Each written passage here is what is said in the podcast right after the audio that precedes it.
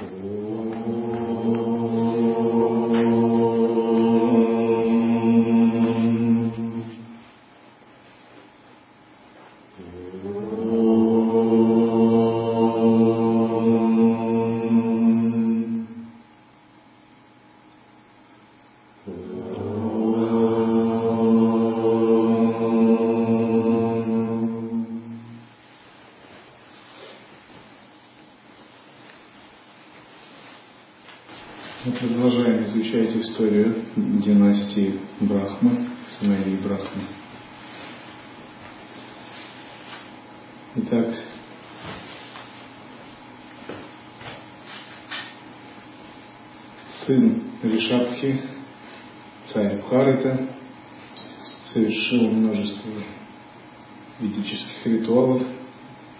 удовлетворения богов – по велению своего отца Барата взял жены Панчаджани, дочь Вишварупы, правил всем миром. До его царствования наша планета называлась Арджанабхаварша. А после правления Бхараты она носит название Бхаратаварша. То есть название Бхаратаварша, оно связано с этим великим царем. Сейчас часто землю называют землей Бхараты. Память об этом Махараджа. И у Бхараты родилось пять сыновей. Он строго выполнял религиозные законы, неуклонно следовал по стопам отца и великих мудрецов. Поэтому его царство было очень счастливо под его руководством. Он получал наставления от святого народа, непрерывно занимаясь созерцанием Потом он покинул дом, отправился в Пулахашрам. Там он питался только листными фруктами и предлагал своему божеству, он поклонялся Васудеве, всепроникающему Богу, тем, что у него было в лесу. Иногда у него проявлялись признаки самадхи, блаженство, дрожь во время медитации. Также он читал Гаятри, из гимна Ригведы. Таким образом, Бхарата очистил свой ум и реализовал состояние святости.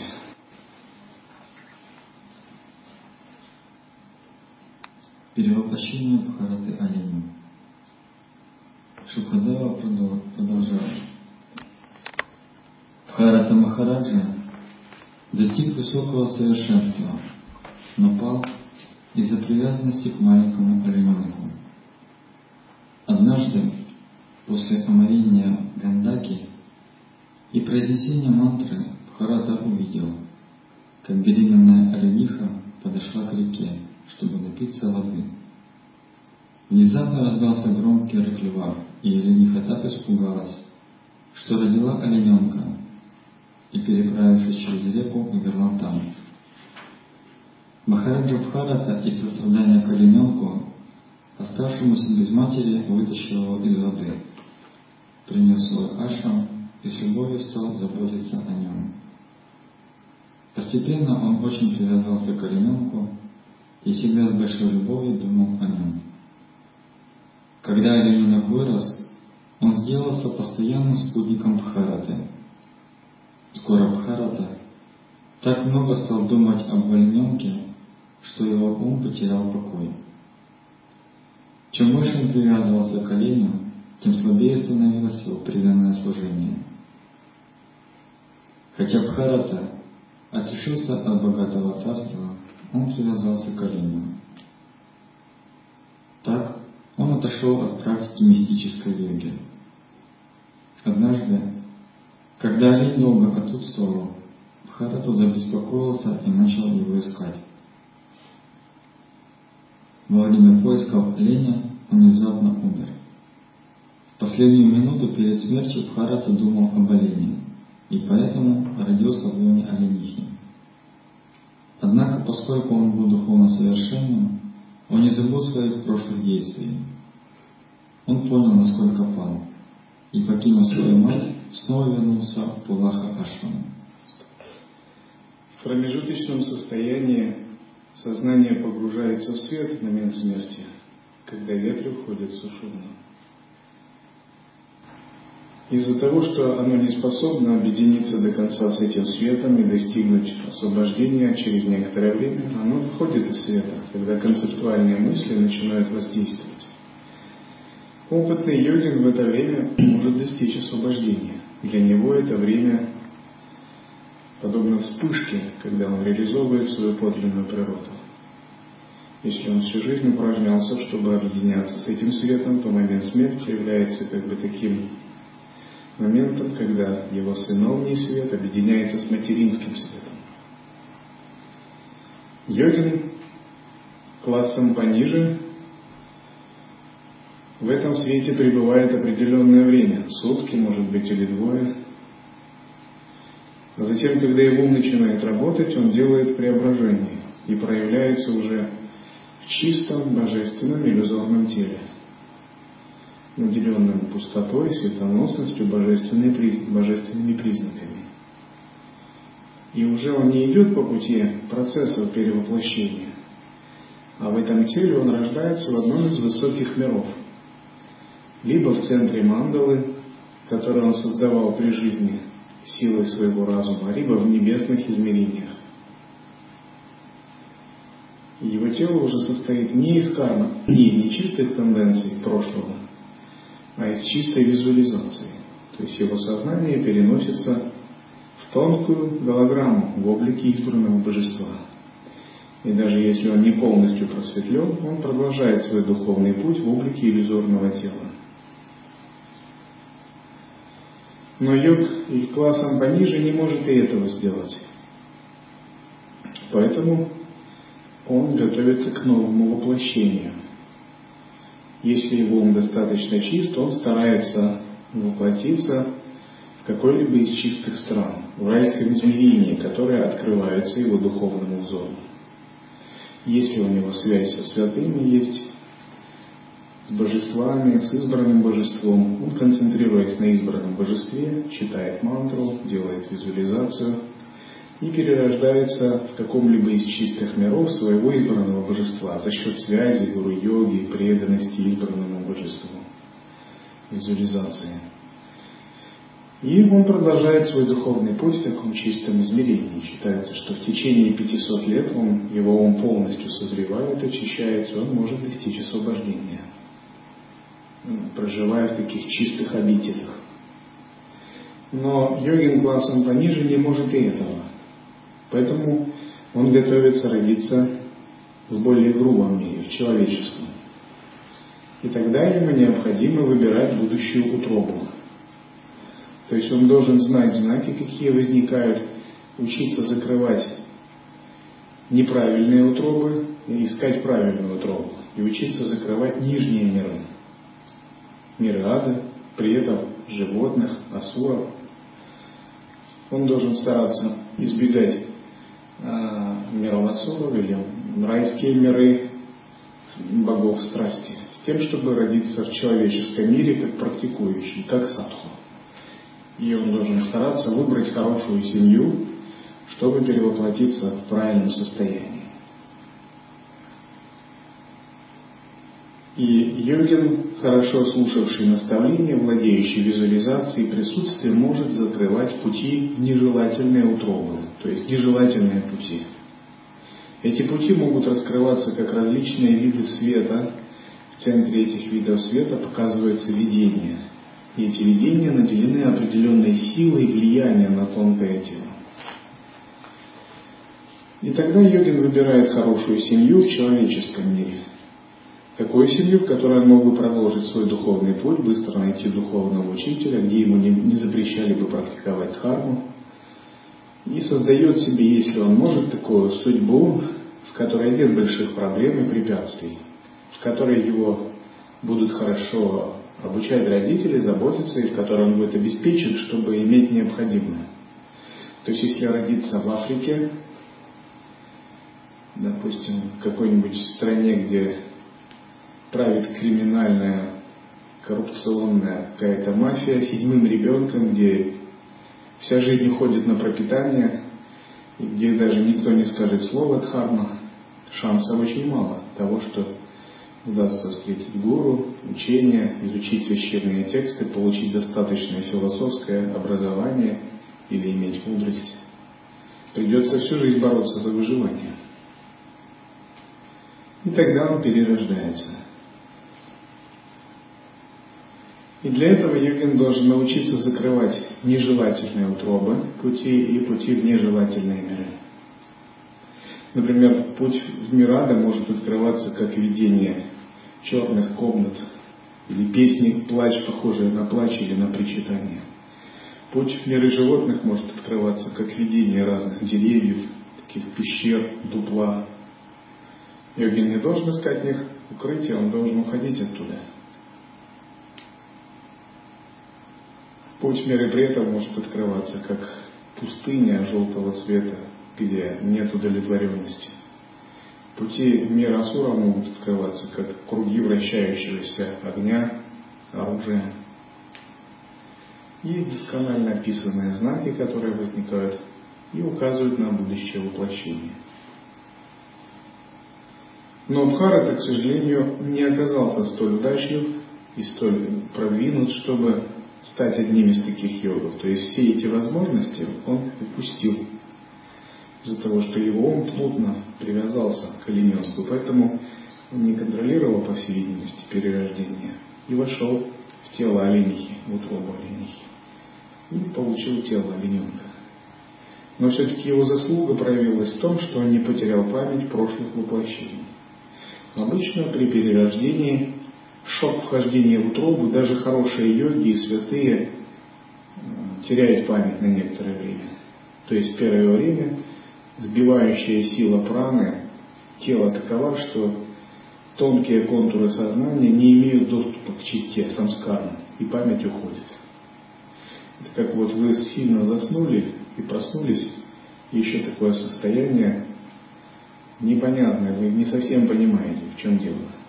Нужно некоторое время, чтобы осознать, вспомнить, с чего все, на чем все остановилось до сна. И в мире людей это происходит, может быть, 15 лет, 20, 30 лет, пока восстановится память при перевоплощении.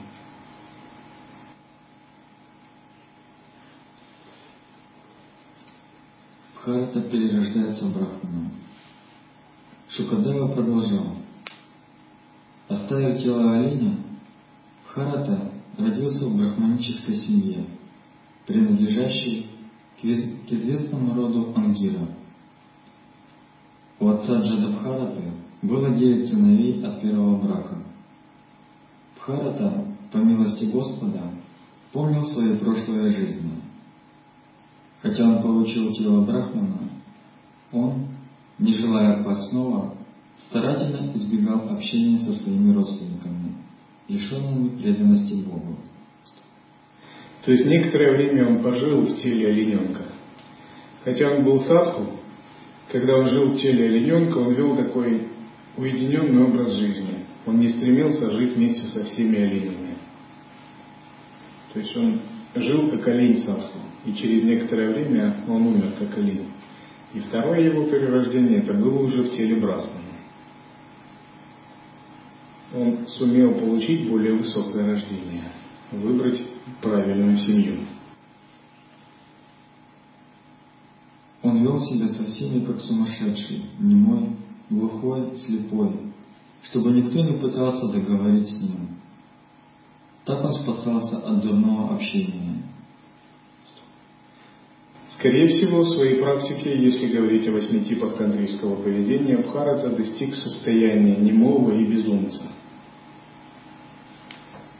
Если вы помните, они идут в такой последовательности –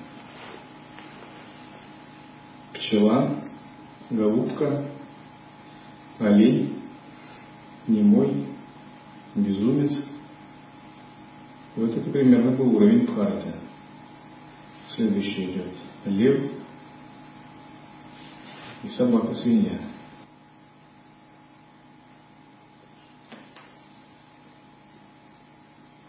Он всегда воспевал слово «Слава Господа» и помнил, о лотосных стопах Господа. Отец Джадабхараты испытывал сильную любовь к своему сыну. Джада означает сумасшедший или безумный. Хотя Джада не хотел принимать поучение своего отца Брахмана, тот все же учил его, как поддерживать чистоту и омываться. Но Бхарата вел себя так, что отец понял, что его сын не способен принимать поучения, и оставил все дальнейшие попытки. Например, когда Бхарате говорили, что необходимо мыть руки после опорожнения желудка, он мыл их перед этим.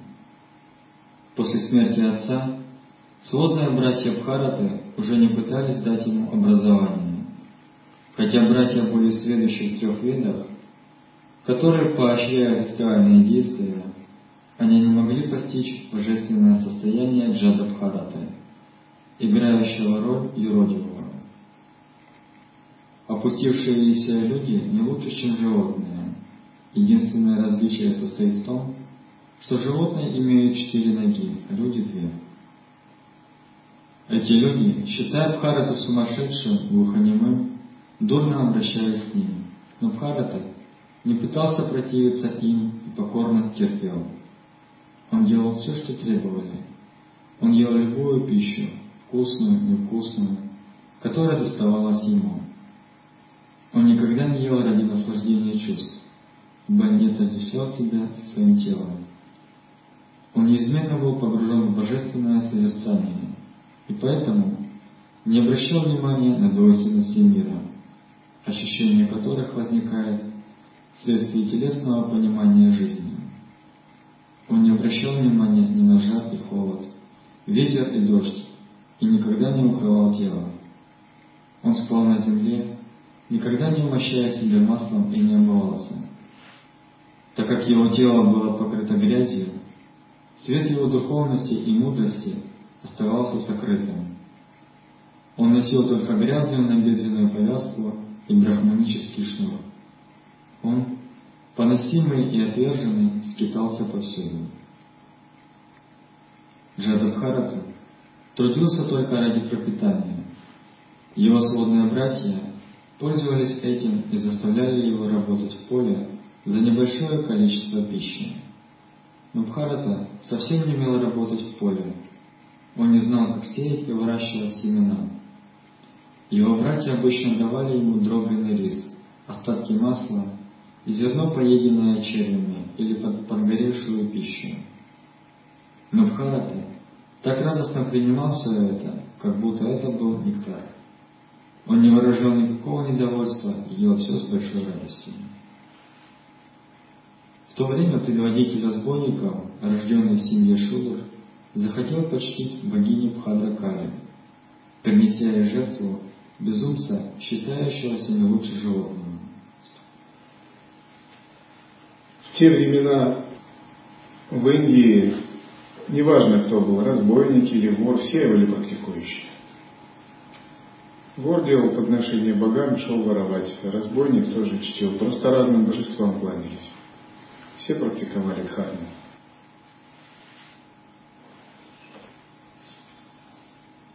Предводитель разбойников держал в заточении человека животного. Но тот сбежал, и предводитель приказал своим слугам найти его.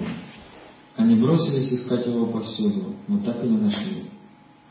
Блуждая по лесам, они наткнулись на Джадабхарату, охраняющего поле от оленей и кабанов. Разбойники приняли Бхарату за того человека, подобного животному, и связали его, привели в храм богини Кали. Затем разбойники, в соответствии со своими ритуалами, омыли Бхарату, одели его в новые одежды, умастили его тело благоухающими мазями и украсили тилоком, тилоками, сандаловой пастой и гирляндами. Они накормили его, подвели к богине Кали и предложили ей благовония, светильники, гирлянды, жареное зерно, ветви деревьев, фрукты и цветы. Пели песни и молитвы, подыгрывали на барабанах и рожках. Затем они посадили Джадабхарату перед божеством, жрец разбойников, приготовился предложить кровь Бхараты богине Кали. Он взял остро отточенный меч, осветил его мантрой Бхадракали и поднял его, чтобы убить Бхарату. И тут из внезапно раскрывавшейся статуи богини появилась сама Кали, желая предотвратить бессмысленное убийство святого. Ее тело излучало нестерпимо яркое сияние. Разъяренная богиня Кали, сверкая глазами, обнажила устрашающие изогнутые зубы. Ее красные глаза пылали. Она приняла такой ужасный образ, как будто хотела уничтожить всю Вселенную. Спрыгнув с алтаря, она обезбавила всех разбойников тем самым мечом, которым они собирались убить Бхарату. Затем она и ее спутницы ведьмы и демоницы начали пить теплую кровь, текущую из шеи обезглавленных, как будто это был нектар. Опьяненные кровью, они стали громко петь и танцевать, словно готовились уничтожить все творение. Если завистливый оскорбляет великого человека, его, несомненно, ожидает подобное наказание. Но преданные остаются невозмутимыми, даже если им грозит смерть.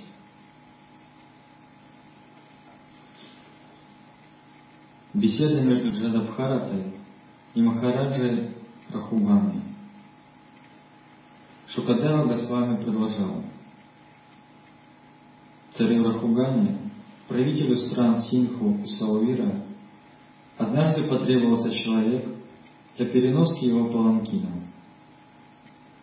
Случайно слуги царя встретили Джадабхарату. Узрев его силу и молодость, они заставили его носить паланкин хотя Бхарата не был предназначен для такого труда. Бхарата не противился грубому приказу, но смиренно принял работу и понес паланкин. Когда Бхарата нес паланкин, он внимательно смотрел под ноги, чтобы не наступить на муравья. И если на его пути оказывался муравей, то Бхарата останавливался и ждал, пока муравей не пробежит. Из-за этого он отставал от других носильщиков. Царь очень рассердился и обругал Джадабхарата грубыми словами. Но Джада, будучи совершенно свободным от телесного понимания жизни, не обращал внимания на это, а продолжал нести паланкин дальше. Когда он снова остановился, царь пригрозил наказать его, и только тогда Бхарата заговорил, осуждая непристойные слова царя.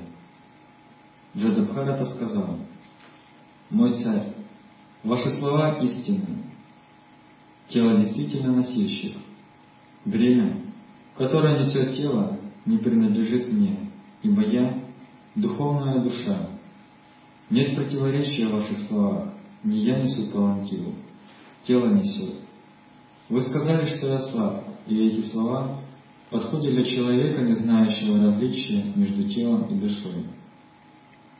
Тело может быть худым или слабым, но мудрый не скажет этого о духовной душе. Я – духовная душа, и поэтому вы неправильно сказали, что я слаб. Сегодня вы царь, а я слуга. Но завтра может все измениться, и вы можете стать слугой, а я господином. Это зависит от провидения. Вы сказали, ты негодник, ты глуп и безумен, я накажу тебя, и ты придешь в сознание. Позвольте заметить, что я живу как глухой, немой, сумасшедший. Я осознаю духовную душу. Какую пользу я могу получить от вашего наказания? Если я сумасшедший, то мое наказание будет сравнимо с наказанием мертвой лошади. Это не принесет пользы. Наказание не излечивает от безумия. Слова Бхараты озарили царя Архугану. Он спрыгнул с паланкина, упал в ноги Бхарате и взмолился. «Я не боюсь полубогов, но я боюсь оскорбить святого, преданного Богу. Прости мое неразумение и милостиво взгляни на меня. Если ты сделаешь так, Я избавлюсь от греха оскорбления. Бхарата передает духовное знание. Джадабхарата сказал, «Ты недостаточно мудр, хотя и пытаешься говорить как мудрый, ибо гордишься своим знанием. Человек, который достиг духовного уровня, не заботится о правилах поведения, а приносит их жертву духовному совершенствованию. Правила поведения в обществе основаны на желании материальных благ, кармаканда. Пока ум загрязнен влиянием трех гун природы, он похож на неуправляемого слона. Ум увеличивает поле благочестивых и неблагочестивых действий, используя чувства. В результате этого воплощенное существо остается в материальном мире и наслаждается, и страдает из-за материальных действий. Так как ум охвачен желаниями благочестивых и неправедных действий васаны, он подчинен влиянию похоти и гнева. Так ум привязывается к материальному наслаждению. Из одиннадцати чувств и пяти материальных элементов ум главный. Поэтому от ума зависит рождение следующей жизни. Ум вынуждает существо странствовать по различным видам жизни. Ум – проявитель десяти чувств. У каждого чувства имеется поле действия. Из-за ложного эго человек думает себе о себе как о теле, и в понятиях «мое тело», «моя семья», «мой народ», «моя родина». Эти ложные отождествления являются расширенным влиянием ложного эго. Звук, осязаемая форма, вкус и запах являются объектами пяти чувств познания. Речь, прикосновение, движение, очищение и половые взаимоотношения являются объектами органов действия. Существует и еще одно действие ума – ложное отождествление. Тело – это поле действия ложного отождествления. Физические элементы – драгья, природа – сабхава, первоначальная причина – развитие шая, предопределение кармы и время являются материальными причинами. Эти причины приводят к тому, что одиннадцать действий превращается в сто действий, затем тысячу и миллион. Но все эти изменения не происходят сами собой, они случаются под наблюдением Всевышнего. Считается, когда человек как-либо ведет себя в этой жизни, то планеты, божества планет запоминают это, ход его мыслей, его поступки – В их памяти отпечатываются все желания, мысли, намерения и поступки людей. И когда они запоминают это, то в следующей жизни они подыскивают такие условия и такое тело, таких божеств, чтобы человек мог воплотить все это. Намерение человека создает вектор, и этот вектор устремляет его тонкое тело следующую жизнь, формируя судьбу в новой тоннель реальности. А, божества участвуют в этом, в этом, обеспечивая такие условия.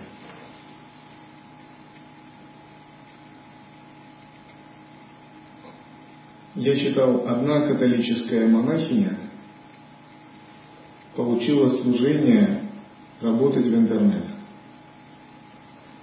она завела блог в социальной сети проповедовать. Но через некоторое время у нее появилось 500 друзей. И что-то она сделала не так, и ее попросили покинуть католический монастырь из-за неправильного поведения. Она сказала, ну, по крайней мере, мои желания увидеть Европу, увидеть Америку исполнятся. В монастыре это было невозможно. То есть, даже пребывая в каких-то условиях, доминирующим является не среда, а ум, состояние души. Наш ум творит реальность. Он творит то будущее место, куда мы попадаем. Считается, что монастырь – это место, где ум должен остановиться. Он не должен желать ничего в этом земном мире, кроме того, что есть в рамках служения и прочего. Он должен исчерпать свою человеческую карму и оставаться в присутствии, в медитации, в осознанности. Потому что мало стать монахом снаружи, одеть санкхати и жить в монастыре. Надо стать монахом в душе, внутри. Только тогда эти кармы останавливаются, растворяются и пресекаются. И надо уметь направить свою в нужную точку. Тогда божества деваты, планет, управляющие перерождением Дайвой, Нияти, все эти деваты отпустят душу. Они скажут, тебе нет нужды снова перерождаться. Мы не будем тебе создавать коридор нового воплощения. Ты можешь выбирать.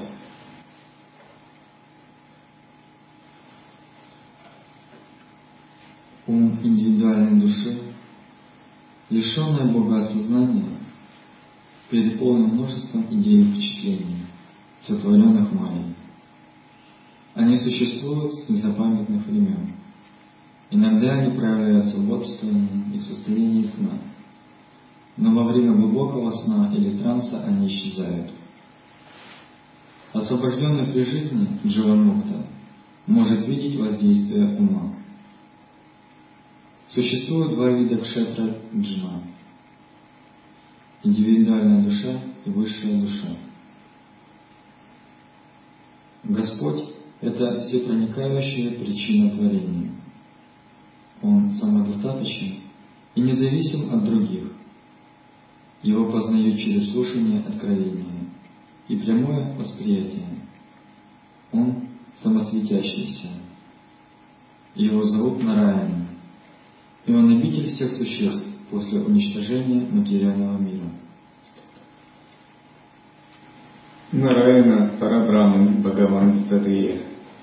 Мы используем термин Сахаджи Татва природа ума, фундаментальный ум, изначальная осознанность, исконное осознавание, шунья, естественное состояние. Это глубокое течение внутри нас, которое не зависит от тела, влияния материальной природы, хода времени и пяти элементов. Но до тех пор, пока Тонкое тело и ум не соединились со светом этого глубокого течения. Они действуют как бы вместе, как бы раздельно. В Упанишадах такой пример приводится. Две птицы сидят на ветке. Одна птица клюет плоды, а вторая наблюдает. Та птица, что клюет плоды, олицетворяет Ахамкару, Манас, физическое тело, Та птица, которая наблюдает, олицетворяет Атман, высшее Я. У святых эти две, две птицы действуют вместе, они как бы слились полностью. У людей непробужденных и непрактикующих эти птицы слишком далеко разослись. И та птица, которая клюет, клюет плоды, не видит и не слышит ту птицу, которая наблюдает. И та птица, которая наблюдает, она главная. Она как бы мать той, которая клюет. И наша задача, ту птицу, которая клюет плоды, развернуть, чтобы она увидела свою изначальную, руководящую птицу. Вошла с ней в контакт, установила отношения, чтобы у них появилось общее сознание.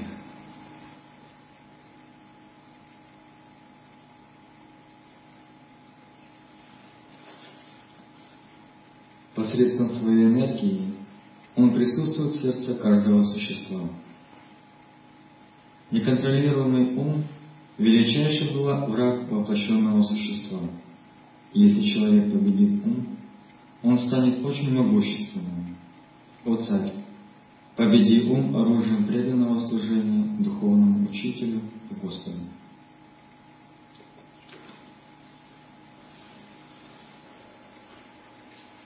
Ум – это инструмент и помощник садху.